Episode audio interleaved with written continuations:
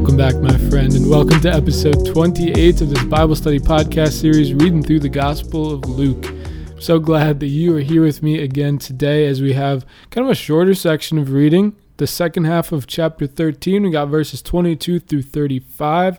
So hopefully this will be relatively concise, but still plenty of important details for our story as we read through today. So let's do it. Let's begin in prayer. Come, Holy Spirit, open up our hearts and minds to the truth of your word. He passed through towns and villages, teaching as he went and making his way to Jerusalem. Someone asked him, Lord, will only a few people be saved? He answered them, Strive to enter through the narrow door. For many, I tell you, will attempt to enter, but will not be strong enough. After the master of the house has arisen and locked the door, then you will stand outside knocking and say, Lord, open the door for us. And he will say to you in reply, I do not know where you are from. And you will say, We ate and drank in your company, and you taught in our streets. Then he will say to you, I do not know where you are from. Depart from me, all you evildoers. And there will be wailing and grinding of teeth when you see Abraham, Isaac, and Jacob, and all the prophets in the kingdom of God, and you yourselves cast out. And people will come from the east and the west, and from the north and the south, and will recline at table in the kingdom of God. For behold, some who are last will be first, and some who are first will be last. And at that time, some Pharisees came to him and said, Go away, leave this area, because Herod wants to kill you. He replied, Go and tell that fox. Behold, I cast out demons, and I perform healings today and tomorrow, and on the third day I accomplish my purpose. Yet I must continue on my way, today, tomorrow, and the following day, for it is impossible that a prophet should die outside of Jerusalem. Jerusalem, Jerusalem, you who killed the prophets and stone those sent to you, how many times I yearned to gather your children together as a hen gathers her brood under her wings, but you were unwilling. Behold, your house will be abandoned. But I tell you, you will not see me until the time comes when you say, Blessed is he who comes in the name of the Lord. This is the word of the Lord. Thanks be to God. Okay, so Jesus is still on his way uh, on the journey towards Jerusalem, kind of just traveling through towns and villages as a traveling preacher essentially is what we find jesus in these these chapters we've been reading through recently. And the question that is asked to start our section today is lord will only a few people be saved? I think an important question really fair question. Jesus kind of answers um, kind of yes um, but he's what he says is strive to enter through the narrow door. For many people will attempt to enter but will not be strong enough. Essentially what Jesus is saying about in response this question of like will only a few people be saved? Jesus' response is entrance to the kingdom is difficult. Like it requires some legit effort. And he says that it's this narrow way to be a disciple to be a follower of Jesus and to enter into the kingdom of God is is difficult requires some effort and his answer is that the truth is many will not be able that there are some who will not be able, not be strong enough, not be able to be a disciple of Jesus to enter into the kingdom of God. Now, he doesn't say, Jesus doesn't say most, that most will not be able or that all will not be able. He says many, which I think still provides us great hope that the kingdom is certainly available, and we'll say more about that. But he does say that it's difficult and that will require some effort and that some may not be able. And Jesus says, After the master of the house has arisen and locked the door, then you will stand outside knocking. I think just that, that one phrase in there that, sta- that stands out is when he locked the door, kind of indicating that there's limited time here, which I think for us is our earthly life, that we only have so much time here on earth uh, to strive for the kingdom, to choose to follow Christ, to choose to be his disciple, and to try to walk this narrow way to to achieve heaven, to achieve the kingdom, uh, to to enter into that that narrow door. Um, and what Jesus says is that what what the people may say because he he promises this reality that some may be locked out and he says that what we may say to try to convince is we ate and drank in your company and you taught in our streets but uh, that is apparently not enough because I think essentially what that is talking about is proximity. Like we ate and drank in your company, you taught in our streets, you were close to us, you were proximate to us. We at least heard of you, Jesus, but proximity is not enough. Proximity to Jesus, awareness of Jesus is not enough. What he desires is real relationship in discipleship. That's what's required for entrance into the kingdom of heaven discipleship with Jesus, to really know him and to love him and to have relationship with him. Because if we don't, that response, I do not know where you are from. Depart from me, you evildoers. That's that's tough. No one wants to hear that. I'll say, well, one, uh, that Jesus, as per usual, Jesus likes to quote the Old Testament. Um, so that line, "Depart from me, all you evildoers," is a quote from the Psalms, Psalm six, verse nine. "Depart from me, all you evildoers." Uh, but in a in a real way for us what this is is that this is this is real. That what Jesus is saying to us is real here and he describes that if we don't walk walk through this narrow door walk this narrow way to the kingdom he says there will be wailing and grinding of teeth. He describes essentially two different places the possibility of the kingdom or possibility of torment wailing and grinding and gnashing of teeth for those cast out. Jesus says hell is real this is the reality for us that if we read the scriptures, it's not all sunshine and rainbows. Like this, this is legit that Jesus is talking about that there is the possibility that if we don't walk this narrow way, that hell is a real possibility of torment for us. But Jesus says, essentially, I think that we, we shouldn't despair as we hear this because what he says is that the people will come from the east and the west and the north and the south to dine and recline and, and eat at the kingdom, in the kingdom of God, which is totally consistent with what we've been reading about the role of the Messiah, this theme in Luke of Jesus gathering together all nations to the kingdom. And this has been prophesied about. Uh, Zechariah chapter 8, verse 9, he says, I'm, God says, I'm going to rescue my people from the land of the rising sun and from the land of the setting sun. Um, from, from the sun rises in the east and sets in the west. I'm going to rescue my people from the land of the rising sun and the setting sun, and I will bring them back to dwell within Jerusalem. They will be my people, and I will be their God. The prophet Isaiah, chapter 43, verse 5 through 6, God says, Fear not, for I am with you. From the east I will bring back your offspring. From the west I will gather you. I will say to the north, Give them up, and to the south, Do not hold them. That this is part of what God does and what, what the role of the Messiah is to bring together all his people from all over, from all four corners, uh, into the kingdom, to gather into the kingdom. But what this implies is not just the Israelites, but the Gentiles too. That again, we've seen this in, in the theme of Luke's gospel of Jesus' mission to the Gentiles to bring all people together. All people, all of God's children together into the kingdom. And Jesus says, Some who are last will be first, and some are first who will be last. That even the people who think they haven't made, maybe like the Pharisees in our story, some of them, by the intention of their hearts, may not be walking this narrow way.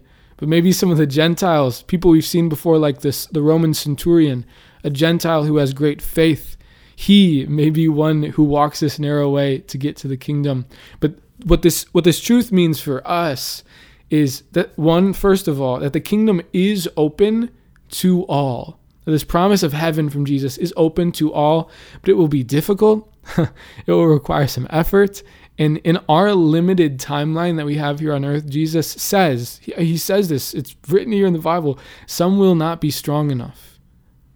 And that there's a reality of hell and torment waiting as the alternative if we don't walk this narrow way. So, my friends, we need to encourage each other and to read this good word and, uh, and to do our best to build each other up in prayer so that we can walk this narrow way together because it is difficult and we can't do it alone and we need this good word and we need God's grace uh, to walk to walk this walk well and to do this journey together well to achieve the kingdom and the hope of heaven that Jesus has promised us. But that's that's part of part of our reading today, which is like could be a really tough message or could be an encouraging message for us uh, as we as we strive for the kingdom. But it goes on, and what we have next is a, a Pharisee along the way telling Jesus that that Herod wants to kill him. Now we've seen Herod a little bit before, a few chapters back, saying that he was intrigued about Jesus, about who who might this guy be that I've heard some things about. And now the Pharisees say, whether whether they actually mean it or not, or if they're just trying to like get in Jesus' head, they say Herod wants to kill you. And Jesus, with a savage response, says, Go and tell that fox. How's Herod that fox? Okay, Jesus, he says, Go and tell that fox, Behold, I cast out demons, I perform healings, and I do it today and tomorrow, and on the third day I accomplish my purpose. Essentially, what Jesus says is, I'm going to do my thing today and tomorrow and the next day and the next day and the next day, and you can't stop me. And Herod can't stop me. And I don't care because I'm going to continue to accomplish my purpose. Go, Jesus. And he says, I must continue on my way. I must continue to do this. But then he says, For it is impossible that a prophet should die outside of Jerusalem. The tone begins to get a little somber here as kind of what it seems as Jesus says, Herod, Herod can't stop me until I get to Jerusalem. And whether Jesus is implying that maybe maybe as we read through this, if we don't know the story, like, oh, is Herod is Herod gonna have his way? Is Herod gonna kill Jesus when he gets to Jerusalem? Or not? I think the implication is Jerusalem appears now, by the words of Jesus, to be the city of destiny that Jesus' destination as he's traveling for Jerusalem, he's set his sights on Jerusalem, that when he gets there, something's going to happen. And as Jesus has prophesied that he's going to be betrayed over to men and be killed, that Jerusalem is the place where this will happen. Uh, so we, as we look forward in our story, we'll find, as Jesus has just said, that this Jerusalem is the city of destiny. And then we have Ju- Jesus lamenting over the city of Jerusalem. And what we find here in these last two verses that we read, 34 and 35, uh, is, I think, really a revelation of the heart of God, God's heartbreak for his children. Jesus says, Jerusalem, you who kill the prophets and stone those sent to you. Essentially saying that Jerusalem, uh, like the heart of the Jewish people, they've rejected God's attempts to connect with them. They rejected the prophets and those those sent by God, and maybe they'll continue to do so in Jesus as we read along. But Jesus says, How many times I yearn to gather your children together as a hen gathers her brood under her wings. Now, let's take a step back because Jesus has only been around for a little while, right? Jesus, as a person on the earth, uh, as a human being, him saying, How many times I yearned to gather your children together. Like, this seems this seems a little bold for Jesus to say as just a just a human being. This is really truly I think Jesus speaking with the heart of God the Father. Like Jesus is divi- Jesus divinity speaking through here. That this is the the heart of God the Father speaking. How many times I yearned to gather your children, my children, together as a hen gathers her own brood under her wings. This is God's deep desire to have his children together, but Jesus says, But you were unwilling. That they rejected this invitation, this desire of God. They've rejected God's invitation, has sent people by sin, by turning away from him. And Jesus here reveals the longing of the Father's heart to be reunited, to gather his children together. But they've sinned. And so, because God is a just God, Jesus says, Behold, your house will be abandoned. Which is, again, kind of a, a somber tone here, uh, kind of a, a matter of woe to Jerusalem. But we've heard, we've heard this before.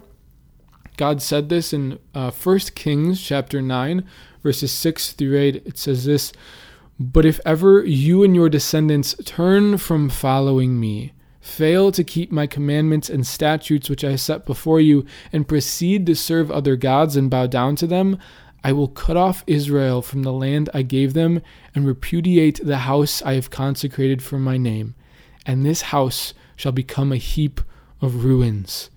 So God warned, God warned because He's a just God that this would happen if they turned away from God. And not only have we seen this, God warning this here, but through the prophet Jeremiah, he prophesied that this, what Jesus is talking about, would take place. Jeremiah chapter 12 says this I have abandoned my house. God says, I have abandoned my house, cast off my heritage, the beloved of my soul. I have delivered into the hand of her foes. I will uproot them from their land. But it goes on, and God says this and this is this is so good. God says, "But after uprooting them, I will have compassion on them and again bring them back, each to their heritage, each to their land." Isn't that incredible? What we see here in the prophet Jeremiah chapter 12 and what Jesus is referring to right here in his lament over Jerusalem is that God in his justice because of Jerusalem's sin They've deserved a just punishment, and God will deal out this punishment on his people because he's a just God. But in his mercy, in the, the longing of the heart of God the Father in his mercy, it says, I will have compassion on them and again bring them back. In his mercy, he will give redemption after the punishment because he's a good God. When Jesus says, You will not see me until the time comes when you say, Blessed is he who comes in the name of the Lord. That when this takes place, we will see later on. This begins when the people say, Blessed is he who comes in the name of the Lord. If we've read the story before, we recognize those words from Jesus' arrival into Jerusalem on Palm Sunday. The people say, Hosanna in the highest, blessed is he who comes in the name of the Lord. When Jesus arrives to Jerusalem, as he's just said, that Jerusalem is the city of destiny where something will take place, where Jesus will die. And we'll read about this story as we continue on that this is Jerusalem is the city of destiny where Jesus is killed. And in the moment when Jesus arrives in Jerusalem, God will be bringing about this just punishment on Jerusalem for their sin. That will begin then. But this is so incredible that what we find in the death, the crucifixion of Jesus, is God using that sin, using the sin, the turning away of his people in Jesus, and Jesus taking on and bearing the sins of all the people on the cross. And he uses that the very sin of the people, the very thing that they deserve punishment for, God uses that as the means for their redemption via the cross.